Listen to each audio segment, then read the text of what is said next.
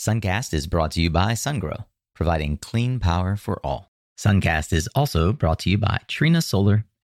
Well, hey there, it's Nico. By now, you probably know who I am, but awkwardly, I know a whole lot less about you. So many of you tell me that you're listening to the show and I really want to know you more. Who are you? Why are you tuning in? What do you want most from Suncast? Let us know by going to mysuncast.com/survey. It takes just 5 minutes and we'll read every answer. That's mysuncast.com/survey. All right, here's the show. Hey there, Solar Warriors. I'm Nico Johnson, and this is Suncast. Each week, I pull back the veil on the life and business insights of clean tech entrepreneurs building the most noble and impactful companies of our time. I hope what you learn from this conversation is a catalyst for your own growth. So thanks for tuning in, and welcome to our tribe.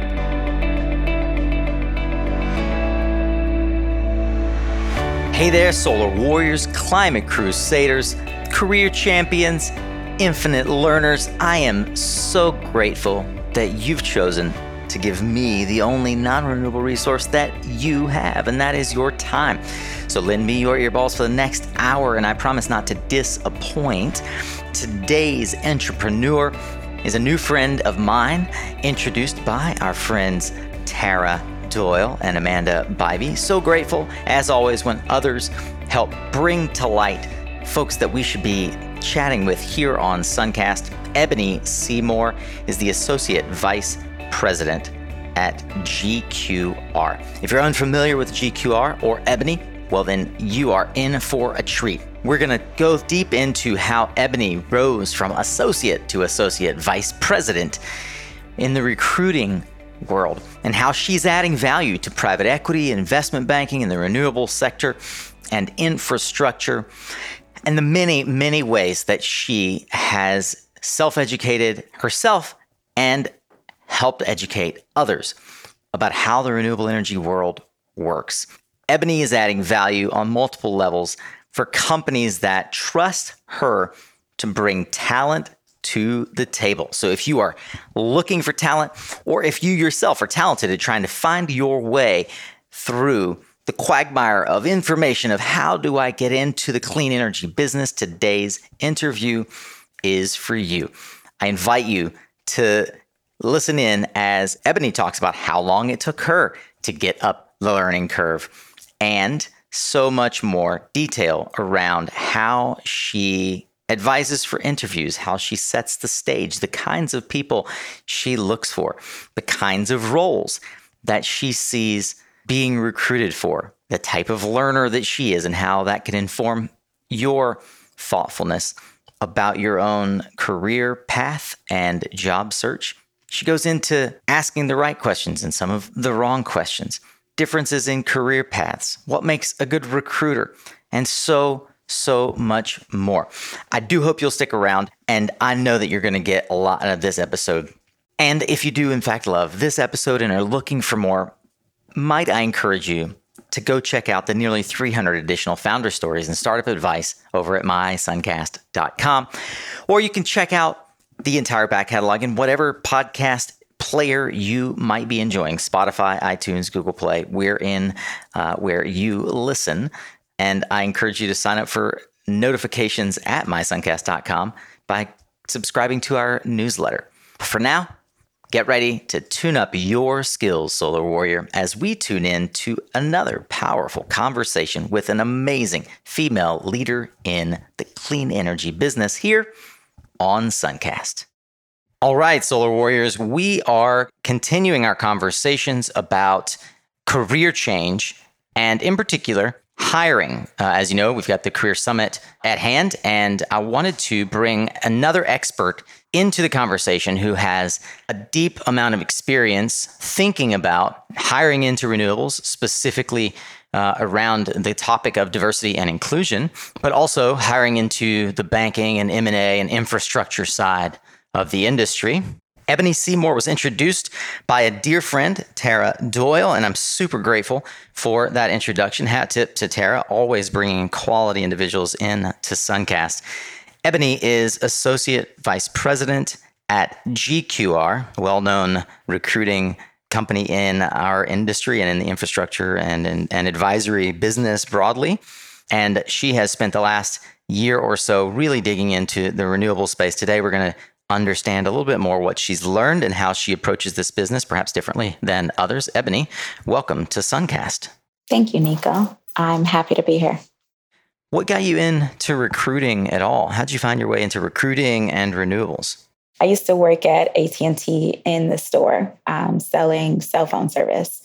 And I worked with a woman who was upgrading her phone and getting new phones for her family. And throughout our conversation and just me helping her, she told me, I don't know what you want to be when you grow up, but if I were to make a suggestion, it would be either go into pharmaceutical sales or recruitment. And I didn't quite know what she meant by that, but came to a point in my career where I needed to make a change. And I thought back to that kind of strange conversation. And I said to myself, well, let's try recruitment. And I found GQR. I didn't know what industry I would be recruiting in, but day one, they said, you're going to be recruiting in renewable energy. So I learned about it. So you had to parachute in and figure things out on the way down. What were some of the early learnings and resources that helped you along your way? I read a lot of articles. Google was absolutely my best friend, still is my best friend. But I researched quite a bit online to understand exactly what solar energy was, to understand why it was important, to understand why it was kind of a combat to oil and gas. And then I had to learn about how a solar farm was actually developed and constructed and financed. And it was all just mesmerizing. So spent countless hours in the office till 9 p.m. some days just researching. And Green Tech Media, I would say, was a huge resource for me. Yeah, as it has been for so many of us. I'd love to know, how did you go about learning the softer side, the how a solar farm is developed and built and financed? I was a recruiter who was very aggressive with the phone. So I would call through companies and I would talk to every person that I could at that organization to get an understanding of exactly what they do and why they do it, and how it relates in the life cycle of a solar project. And through countless conversations from individuals that were project engineers to project managers to developers to project finance, I really gathered the whole scope of what goes into building a solar farm, and understanding the industry from that standpoint. How long did that take? I would say probably 9 months, to be honest. I think I had a general understanding of the whole life cycle, but for me to feel like I could do a podcast even back then, or for me to feel like I could talk to the CEO of a company and feel confident with proving that I knew about the industry, probably about 9 months. Yeah. Do you feel like that's faster than normal? No. I think it was slow. And honestly, I think it was slow because we take this test in our leadership training for work, and it tells you the type of learner that you are. And I'm what you would consider a reflector. So I have to do a lot of research and learn things directly before I will go out and try to teach someone or try to tell someone about that. So for me, I felt like I had to really become an expert in the industry before I could recruit people and know whether or not someone was good for a role. Have you ever had any specific coaching practice or training or consulting training for that matter? I wouldn't say that I've had formal training. We do coaching internally. So we've had a consultant come in to create a training program for leadership for our business. So I've gone through that coaching and training. From a leadership development standpoint, one of the things that I have kind of on my to-do list is to actually get a certificate in coaching. For those who haven't been through a leadership consulting or coaching training program, what are the maybe 2 or 3 things that you took away from that really help you in your day-to-day work? So one of the things that we really learned and sticks out to me is Stephen Covey's 7 habits of effective leadership. The one that we talked about the most is seek first to understand, then to be understood, which is something that I think we often struggle with. And by we, I mean everyone, where we don't ask the right questions to truly understand someone and to understand motivation behind someone. That's always been something that people tell me, you ask too many questions. And I respond, you can never ask too many questions because you can never stop learning about someone or something. Hear, hear. Yep. We are definitely in vehement agreement on that. Yeah. Well, to that end, I'd love to unpack that a bit more. Yeah. What are some of these provocative questions that perhaps you'd put the label right on or upon? When you speak of asking the right questions, what does that sound like? So especially in recruitment and when people are taking a look at their career and what's next, I ask them questions like, what's your proudest moment of your career thus far?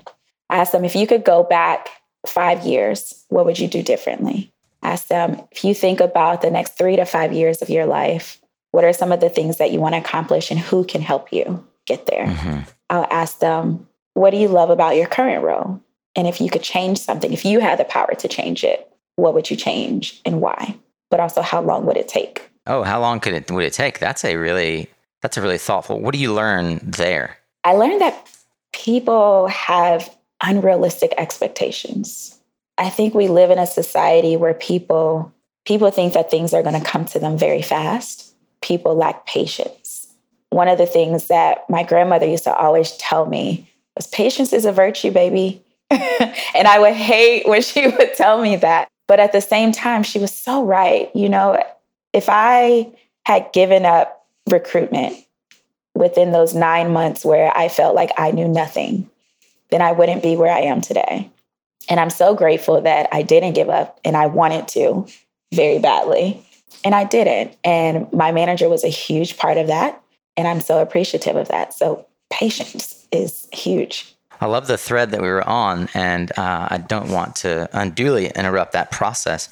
What do you love about your current role? And what would you change about it? I thought it was a very provocative question. That's something that I have not, I haven't encountered as a thought model, and I love that. What else? Any 2 or 3 more that you dig into?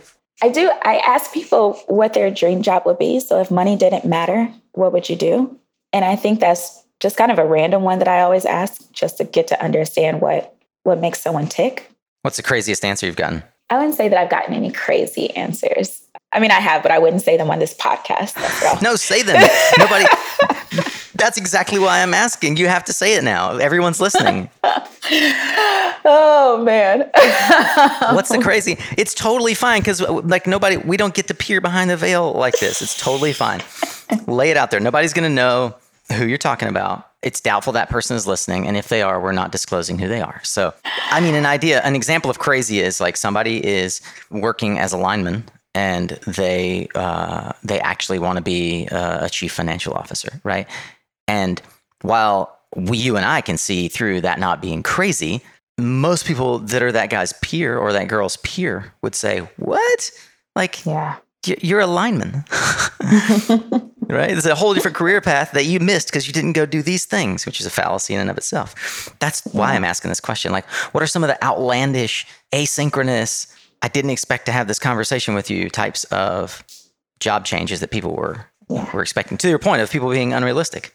I've had individuals that when I was recruiting in like the EPC space, and they would be like electricians or solar installers, and they would tell me, oh, I'm going to be an attorney, or I'm going to be a doctor. And it wasn't like I want to be that person and say, you can't do that. But I would ask questions like, oh, that's great. Are you in school now? What are you studying? How are you going to get there? And they'd be like, I don't know, but I'll get there. No plan. Yeah. Interesting. Yeah, but, you know, that's another Covey leadership principle, right? Start with the end in mind. You know, as crazy as it may sound that people throw those things out there, at one point in time, I was that same person where I would say, I want to be this. And maybe you don't get to that point. Life will throw you all around, but you'll get somewhere great. So I never discount what they want to do, but I'll give them direction or connect them to someone that's in that role and say, hey, you should talk to this person. That's good. And ask them how they got to where they are and see how realistic it is for you. Yeah, never a Debbie Downer. And hey, you should try that one on for size. What career path did you not go down, but perhaps always thought you would? Yeah, I had to. Mm-hmm. So when I was a little girl, I wanted to be an attorney, and mainly because me and my brother were 4 years apart, and we would kind of argue, and he would be like, "You need to be an attorney since you want to argue so bad." Professional argument maker. Yeah. So that was probably like my dream one. And then going into college, I wanted to be an anesthesiologist because I loved pregnant women, still love pregnant women. And I thought that that was going to be a great career path until I had to have a spinal tap. And I was like, I can't do this to someone else. Wow. Oh my goodness. Yeah. Talk about OJT, right? That'd be like pre-job training. You have to get the real world experience of what this looks like, man. Well, you did not become an attorney. You did not become an anesthesiologist. And despite it being a side hobby that you're apparently quite good at, you did not become an interior designer as a profession. What then makes you, in your assessment, perhaps other feedback that you've gotten, what makes you a good recruiter? I love helping people. I love learning about people and their motivations and their career path. And I think recruitment gives me the opportunity to do what I love, which is just talking to people. And even if I tell them a story about myself, there's so many people that have come back to me and said, "You inspired me to do this," or, "You know, I wouldn't have my job today if it wasn't for you." And I'm like, "Well, I didn't even place you." And they're like, "But we had our conversation. And when I did get this job, I negotiated my salary up because of our conversation." I'm like, wow. Okay. That's cool. Very cool. Very cool. So I sense from you, and it's been affirmed by others who've worked with you, that you really enjoy what it is that you are about now. And that you feel like you're really standing in what you, in many ways, were meant to do. In that light, what is important about the work that you do? I think in some ways I stand as a voice to people that sometimes don't know how to speak up for themselves. I say that because I work with a lot of clients that are considered, you know, elite in the industry. And I speak to some candidates, and sometimes I'll say, you know, "What are some of the target companies that you want to work for?" And they'll throw out these names of companies that I've recruited for before. And I'm like, "That's great. Let's get you there." And they're like, "Oh, well, I don't have this experience," or, "Well, I haven't done this, and I don't think that they will like this about my background." Sometimes I'm like, "What? Who cares? I'll tell them why they need to talk to you. All you need is a conversation. And once they talk to you, it'll be fine." Yeah, that's right. This is so powerful of why people, I'm sorry to interrupt, but no. I see so many people who forego, or they're even afraid of the process of engaging with a recruiter. And they're like, "Nah, I don't need a recruiter. I got a good network." And it's like, no, I don't think you understand that the work that a good recruiter can help you do to unpack your story and to grease the skids, to like open that door for you to speak on your behalf so that when you get in, you're not trying to justify why you're in the call. I love that. You know, one of the things that you alluded to in the answer is something that we all deal with. And I say it all the time on Suncast. We all suffer from imposter syndrome. I don't know a single CEO or founder of a company that I've ever met who didn't at some point, and at many points most often, doubt who they are, why they're there, why people believe or follow them, even though they may seem like the most gregarious or outgoing or confident individual. How do you help folks overcome that imposter syndrome? What are some practical tips? Oftentimes I tell people to write down the things that they're proud of. And I think that gives them the opportunity to self-identify what they're proud of. And then I may tell them things that I'm proud of them for.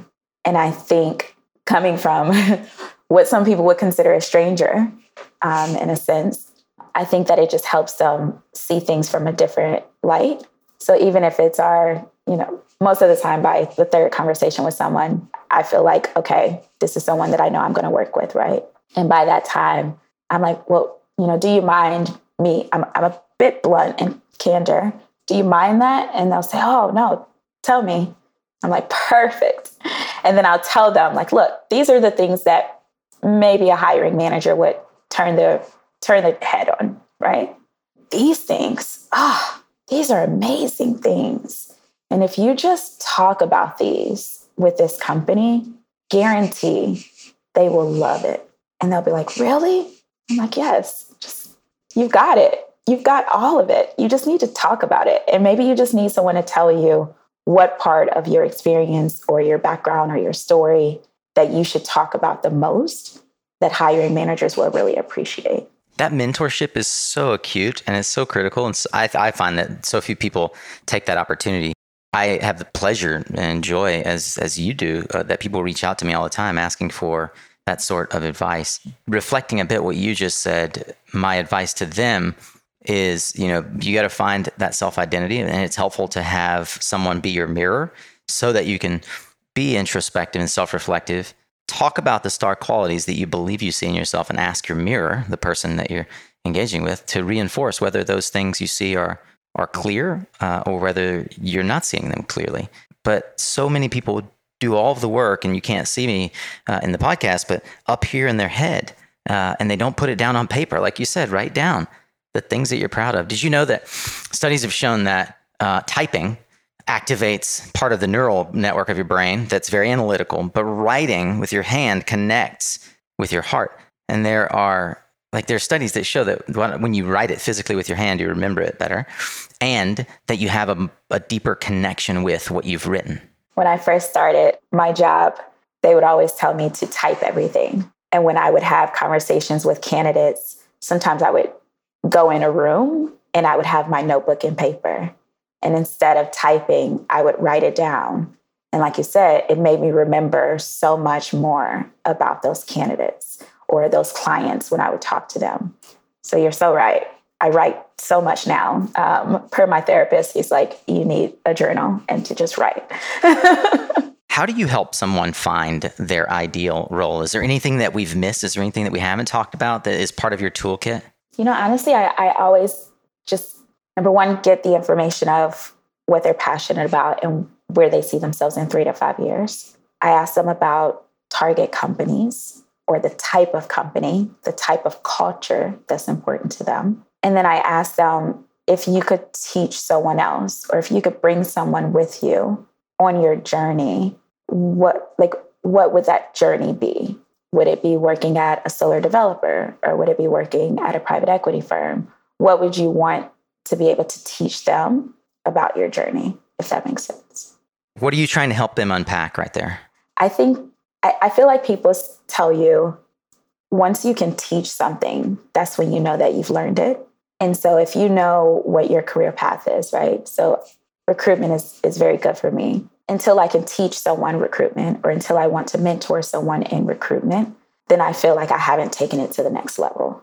So I feel like if someone thinks to themselves, I would want to be in private equity and teach someone else about private equity and infrastructure because this is what I'm passionate about, then it shows me that they see a future in it as well. So here's one thing that I hear the negative Nelly in our prospective clients and listeners saying to themselves, but I'm moving into a new area.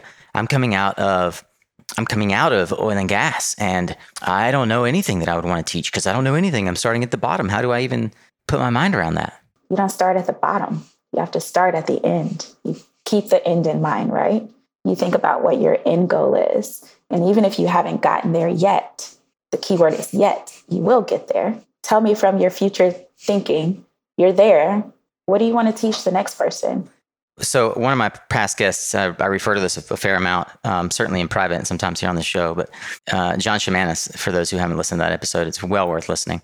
If you are going to change jobs, you should do only one of two things in a career change. You can only change one of the following two, either your vertical, like from ops to management, or from ops to finance, or from accounting to HR, or your industry, from oil and gas to aerospace, from telecom to banking. But never the two shall meet. You can't change from HR in oil and gas to project development in solar. That's a disaster in waiting. So how do you help someone unpack which piece is the right next step and what are their transferable skills? I think for me, it's oftentimes leading someone to know that when you ask them about their previous role and you ask them about the things that they liked about that role. Oftentimes I'll take the things that they like about that role and compare it to the industry that they want to switch to, right? So if they're in oil and gas and they did project management and they loved overseeing the build out of a project, then I was like, oh, so you probably want to be in construction then for the renewable space, because that will still tie into the experience that you have overseeing the build out. But now you're just learning the renewable energy nuances versus learning the construction piece as well. So then it's an easier transition. And oftentimes, once you get into a company, you can always move around within that company just by going and, let's say you're in construction now, but you want to be in finance. You think it's ways away, but if you go to someone on the finance team and say, hey, I'd love to do a one-on-one with you and just sit and watch what you do so that I can learn a little bit. If you do that, someone will be like, oh my gosh, yes, I've been waiting for someone to come and ask to sit next to me and for me to teach them. It's a way for them to learn, but it's also an opportunity for that person to now teach. And you could open up a whole realm of things even for that person through you going to ask them to teach you something. Hey, have you been looking for a clever way to get on Suncast? Well, here's your chance. We've got a new segment called Suncast Weekly Roundup, presented by LG Solar, and it's a part of the all-new microconference experience at North America Smart Energy Week 2020. You can learn more at mysuncast.com/SPI2020. You can register with our discount code to get 15% off. You can share your takeaways for a chance to win fun prizes and follow along. And as I said, you never know, you might even end up on one of the segments, but you got to participate to win. Hope you'll join us. mysuncast.com/SPI2020. See you there. Have you been searching for that perfect role that gets you into clean energy or maybe transitions your career to the next level? Might I invite you to check out Lightsource BP? That's right, the global company focused on solar energy and low carbon economies, backed by one of the largest energy companies in the world. From strategy around the world to action locally, you can be inspired and be the change by joining Lightsource BP. By choosing a career at Lightsource BP, you will join a team that truly cares about creating a more sustainable future for our world through safe and meaningful low carbon energy projects. Learn more and find out what career awaits you at lightsourcebp.com/careers. Hey there, commercial solar warriors. If you listen to this show, then by now you're very familiar that Extensible Energy's DemandEx load flexibility software helps close more deals and faster by shifting to lower time of use rates and saving your customers 30% in annual demand charges, all at a tenth of the cost of battery-based solutions. But did you know that Extensible also has a new solar partner loyalty incentive program that rewards your sales team with a generous sales bonus? Well, for now, until the end of the year, when you complete just 3 successful DemandEx installs, your sales team member will get a $2,500 check or vacation voucher for when we all do get to travel again. This program also applies to your past customers who already have solar and could benefit from DemandEx extra savings. Just contact Extensible Energy at extensibleenergy.com/suncast to become a DemandEx reseller and get all the program details and benefits for yourself. Again, that's extensibleenergy.com/suncast. One of the ways that you have really shown up in your role, for those who haven't guessed, Ebony Seymour is a female. She's also an African-American female living in the Los Angeles area. And a lot of your work lately, and I would say probably logically, and a natural fit for you, is around diversity and inclusion. This summer, probably more than ever, you have an amazing opportunity, and one that is hard for a lot of folks in your role and similar companies. It's hard for them to take action on. It's hard for me, 41-year-old white man, to take action on, though I do. Where do you see the rubber meeting the road on this, like this topic around diversity and inclusion, the hiring work in the hiring, especially given that over the next 10 years, we need to hire hundreds of thousands, millions of people into this industry, and equity of job roles is important. It's imminent. How do you incorporate that into your work? You know, I think, so there's multiple ways that I incorporate it.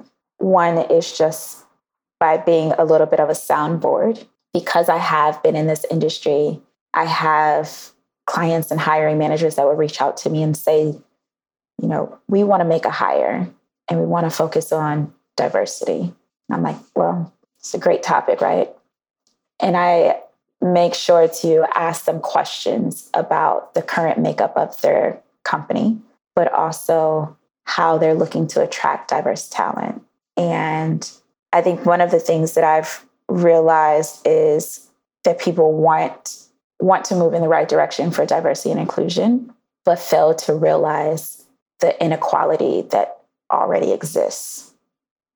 And the truth of the matter is, in order for people to attract diverse talent, and this may sound bad in a sense, but they have to lower their standards a bit, because especially Black people, we just don't have the same access and opportunities as others.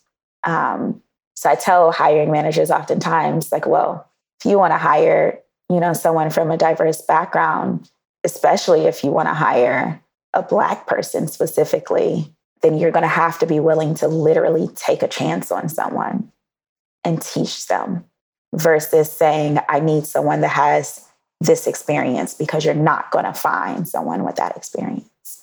So that's well and good. And does that mean then that it really is going to be for a while the bastion of those companies that already have some sort of in-house education program, or have the sort of the financial wherewithal to withstand 6 months of learning on the job? I mean, how do you qualify with a company whether or not they're ready to hire from this more expanded version of a candidate pool than they're perhaps used to? You know, they have. I do believe that an organization should be pretty established, because obviously, if you think of it from a business standpoint, it is a big business decision to take on individuals that need to be trained. But at the same time, people always have to go through training. So for me, I'm always like, you can't use that as an excuse. But what you do have to do is make sure that the people that are within the company currently are ready for someone that's different to come on board. Because if they're not, it will be very apparent when that person comes to join the business and they won't stay. That's the other side of the coin. Yeah. It makes one wonder if D&I can be a consideration for a startup, you know? It's moving fast.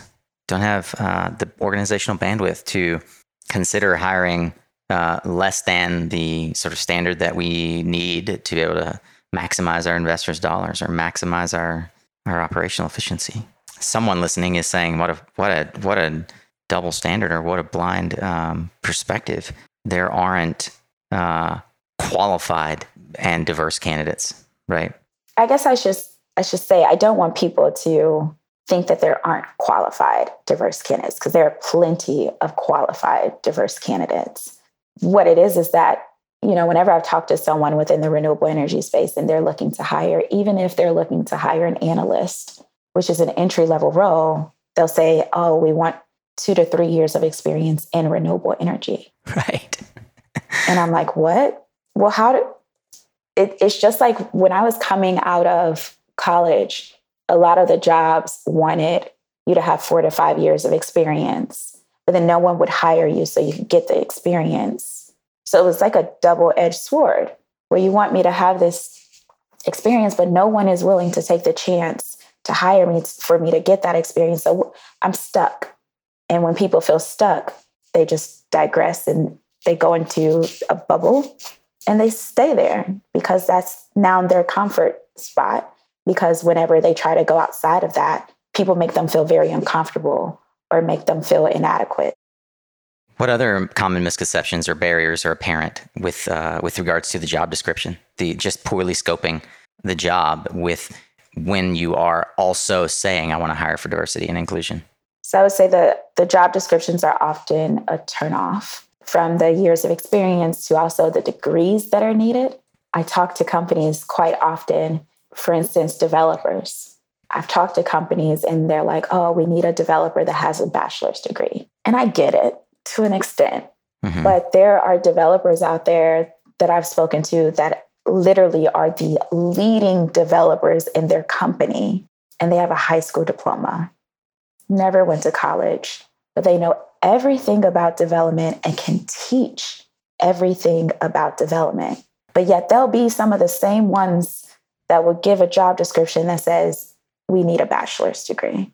I think for me, and I think for a lot of companies, and not every company is going to have the capacity to do it. But I've told people, if you want to attract diverse talent, like, yes, maybe they have to come in at an entry level, but start early, start with an internship and teach them something for 2 to 3 months over the summer, where maybe it's not your busiest time, or maybe it is, and you can have them do some of the tasks that are needed for the basic role and for them to get a basic understanding of the position, and then offer them a full-time position so that now they know, okay, when I graduate high school, if you do an internship for high schoolers, when I graduate high school, I know that I can go to this job and start as an analyst and work my way up, because maybe they don't see a college degree in their future. Maybe they can't afford a college degree, which is majority of the case with many diverse candidates.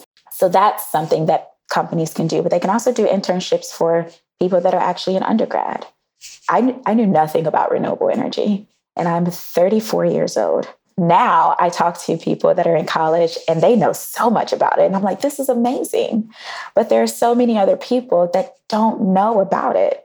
And the only way that they're going to know is for someone to go and teach them.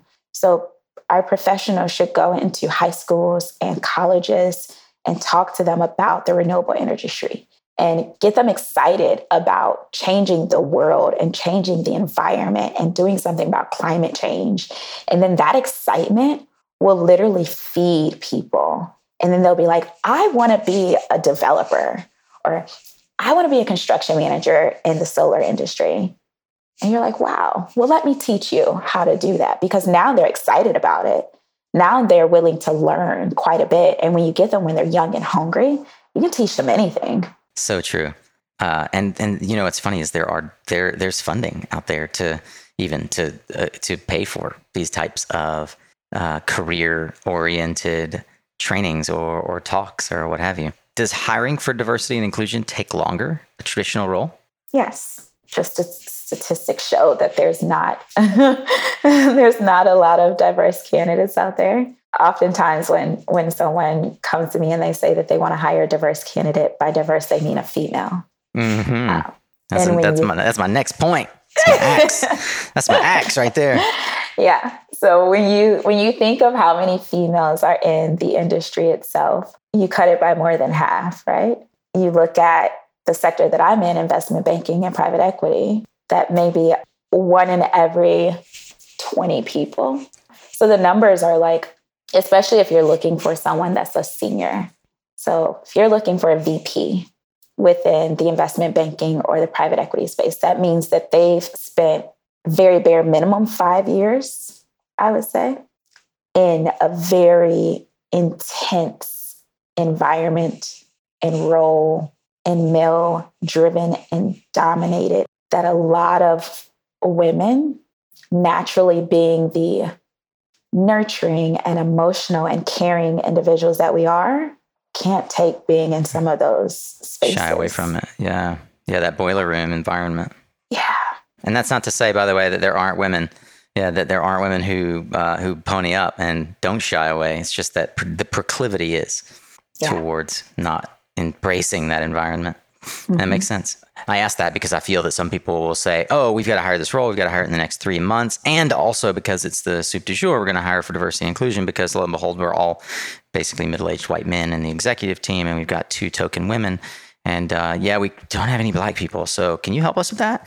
What does that first conversation sound like with a hiring manager who's stuck in that position? It sounds awkward. I bet. I can imagine.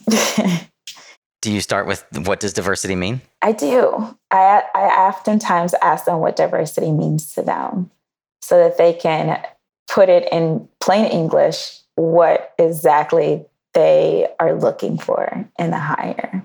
And I also asked them, what does inclusion look like? Because it's one thing to hire a diverse candidate. It's another thing to make them feel included. And that is the bigger piece of it. I don't know. I think I asked different questions, like, you know, about the way that they work, their work streams, some of the processes that they have in place, the type of tools and resources that they have from a career development and learning perspective, what training looks like. Those are probably some of the main things. Yeah, so you start looking to see what resources they're working with. Mm-hmm. That's cool. Well, one resource they could be working with, or even if they're just in job seek mode, is an organization that you've started working with, and that Kristen, a good friend of ours, Kristen Graff, runs. Is this organization RISE, Women in Renewable Industries and Sustainable Energy? I think I got that right. Did I get it? Yep. Okay, good. Kristen won't lash out at me for saying it wrong. You're now on leadership in LA. Can you tell me about the work that you're doing with RISE? Yeah. So I've been with RISE now since last year. I sit on the board as the director of professional development. So it goes pretty well with what I do in my role at GQR.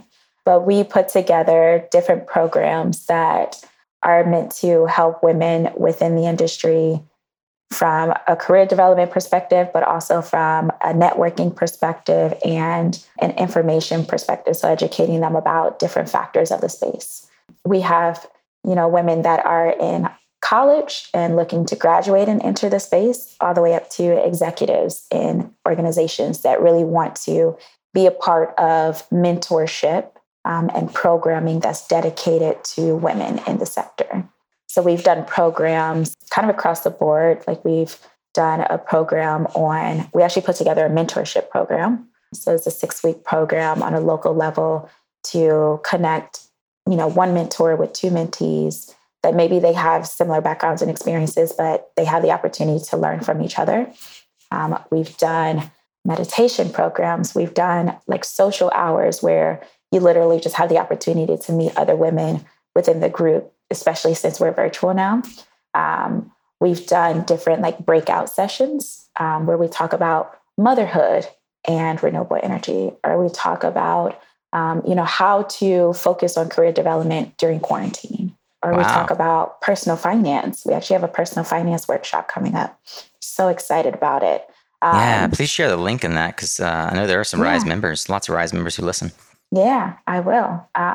So we just put together different programs that we come up with, but also that we ask our members what they would like to learn about or what they would like to see. We're going to be putting together an energy policy workshop as well for women that want to learn more about how policy affects the industry on a higher level, but also on a local level. Very cool. RISE is such an awesome organization. Yeah. Well, in that regard, I'm sure that you find, and we opened this up a bit earlier, you come across lots of folks within RISE and otherwise that are asking you for career change advice. With the focus on renewables, what specific advice would you give someone that is looking to make a career change? I tell people to network. I think it's an old tool that many people don't do, which is literally just reaching out to someone that's in a position that you want to be in and ask them how they got there. Some people would say curiosity killed the cat, but I think curiosity is what leads to opportunity oftentimes. So just making sure that, you know, if you're interested in getting in renewable energy, speak to people that are within the industry and ask them what they do. And ask them how they got to where they are, and ask them what tools or resources they would recommend to you. Because obviously I recruit in the space, but I'm not a renewable energy developer, or I'm not a construction manager, or I'm not in private equity for renewable energy. So I only know so much. Yeah. Do you make a lot of connections there? Do you connect folks with that kind of ask? I do. I'll also tell them like, hey, reach out to this person. You can tell them Ebony sent you, reach out to this person or reach out to this person. Or if it's more of someone that needs like mentorship, then I may connect them to someone that I've worked with previously and say, hey, I really think you should meet this young woman. You know, she does this and she's looking for a mentor. And I really think that you specifically would be good for them. And oftentimes the relationships that I have with people, they're like, okay, Ebony, Since it's you telling me, I'll do this. So I've got a note here for advice, is to get a recruiter in your corner. Oh, yeah. I can't tell you how much of a difference it's made in my life, my career, and more importantly, in the careers of many people that I know. You know, in my field, and this is not lost on someone like Ebony, who kind of, I mean, a lot of your work is reliant on referrals.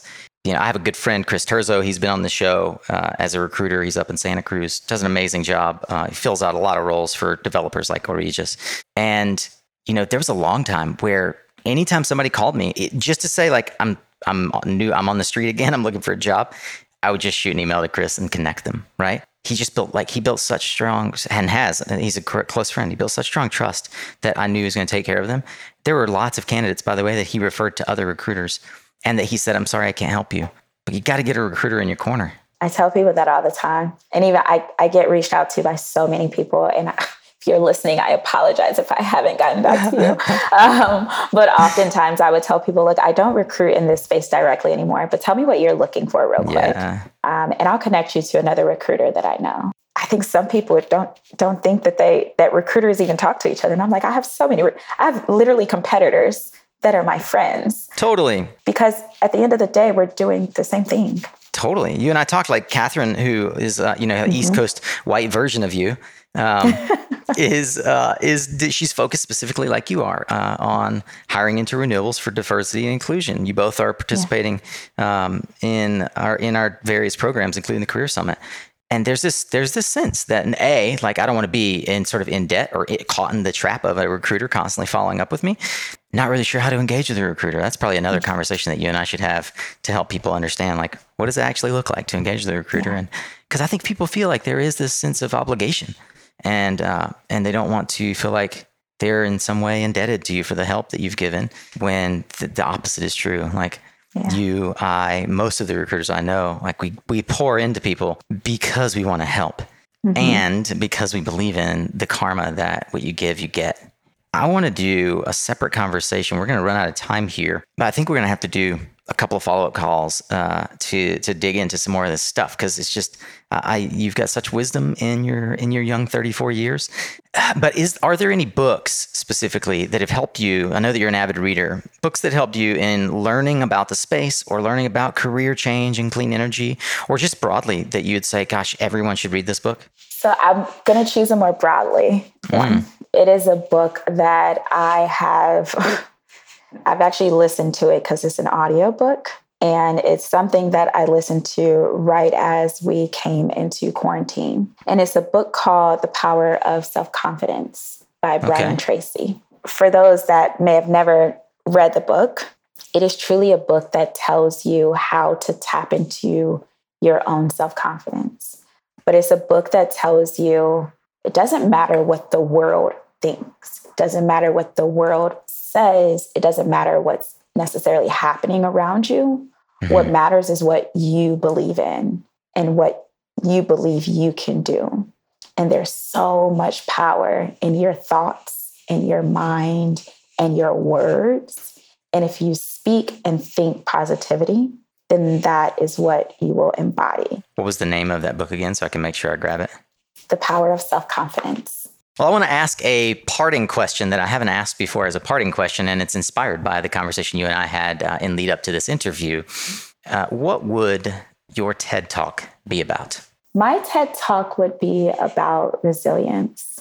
And I think that word is probably thrown around quite a bit, especially during a time like now. But I think back on my career and just my life, and I think about all the crap that has come my way, that I've gone through. And there was a point in my career when I was just turning 30, shortly thereafter, where I went through unemployment due to a massive layoff. And it was during that time where I learned that resilience is all you have sometimes. And it's just that thought to pick yourself back up. Like, no matter what, just pick yourself back up. And during that time, I started my gym membership. I got in the best shape ever.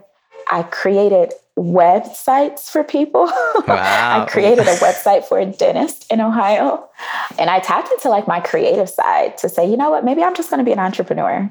Obviously that didn't last, but it definitely showed me what I was capable of. And it showed me just how important resilience is and not allowing whatever may knock you down to keep you down. Well, there are so many people who find themselves right now knocked down and looking for work. And in today's economy, the clean energy sector is one of the thriving and fastest growing and biggest job creators globally, and certainly here in the United States. I would encourage all of you, not only dig in to what makes you tick with so many of the wonderful pieces of advice that Ebony gave here, but reach out to Ebony, to me, to Catherine. If you need help, if you need advice on how to get back on track, how to get back on that horse, you want to switch into renewable energy, but you're just not sure how, we've got your back. We've got the Career Summit and all of the resources that are coming out of the Career Summit in ways that you can participate in our case study groups and in our coaching. But there's also wonderful people like Ebony Seymour, who is the Associate Vice President at GQN and is a staunch advocate for you and for those like you who want to make a career change and make it matter. Ebony, thank you for joining us on Suncast. You're very welcome. Thank you, Nico. Whew, that was a lot of fun diving deep with Ebony Seymour. Thank you so much, Ebony, for the deep wisdom that you've shared with us today. And thank you as well for taking time out of your busy day and staying all the way through to the end. I hope that you are as saturated as I am with all the wisdom and knowledge that Ebony was dropping during that episode. And if you're eager to keep learning, well, then you, my fellow Philomath, can go find all the resources and highlights from the conversation that we have here with Ebony, along with the social media links, book recommendations, and so much more at the blog, mysuncast.com. You can also learn more about our amazing sponsors and dig into the back catalog. And while you're there, why don't you take a couple of minutes and give us feedback in our listener survey? It always is so informative, and I do read each one of them. So please take the time to fill out the survey, and I cannot thank you enough for that. If I had one more ask, it would be to please tune in next week, where every Tuesday we'll bring you a thoughtful segment from something we've been doing throughout the week to try and give you tactical advice and insight into what's happening in the world of renewable energy, or how you can apply skills to increase and amplify your own career path. And every Thursday, just like this episode with Ebony, we bring you an executive in the renewable energy industry who can give you insight into the career path, the decision matrix, and all of the ways that leaders in this industry are helping elevate the game and invite you along the pathway. Remember, you are what you listen to. Thanks again for showing up, Solar Warrior. It's half the battle.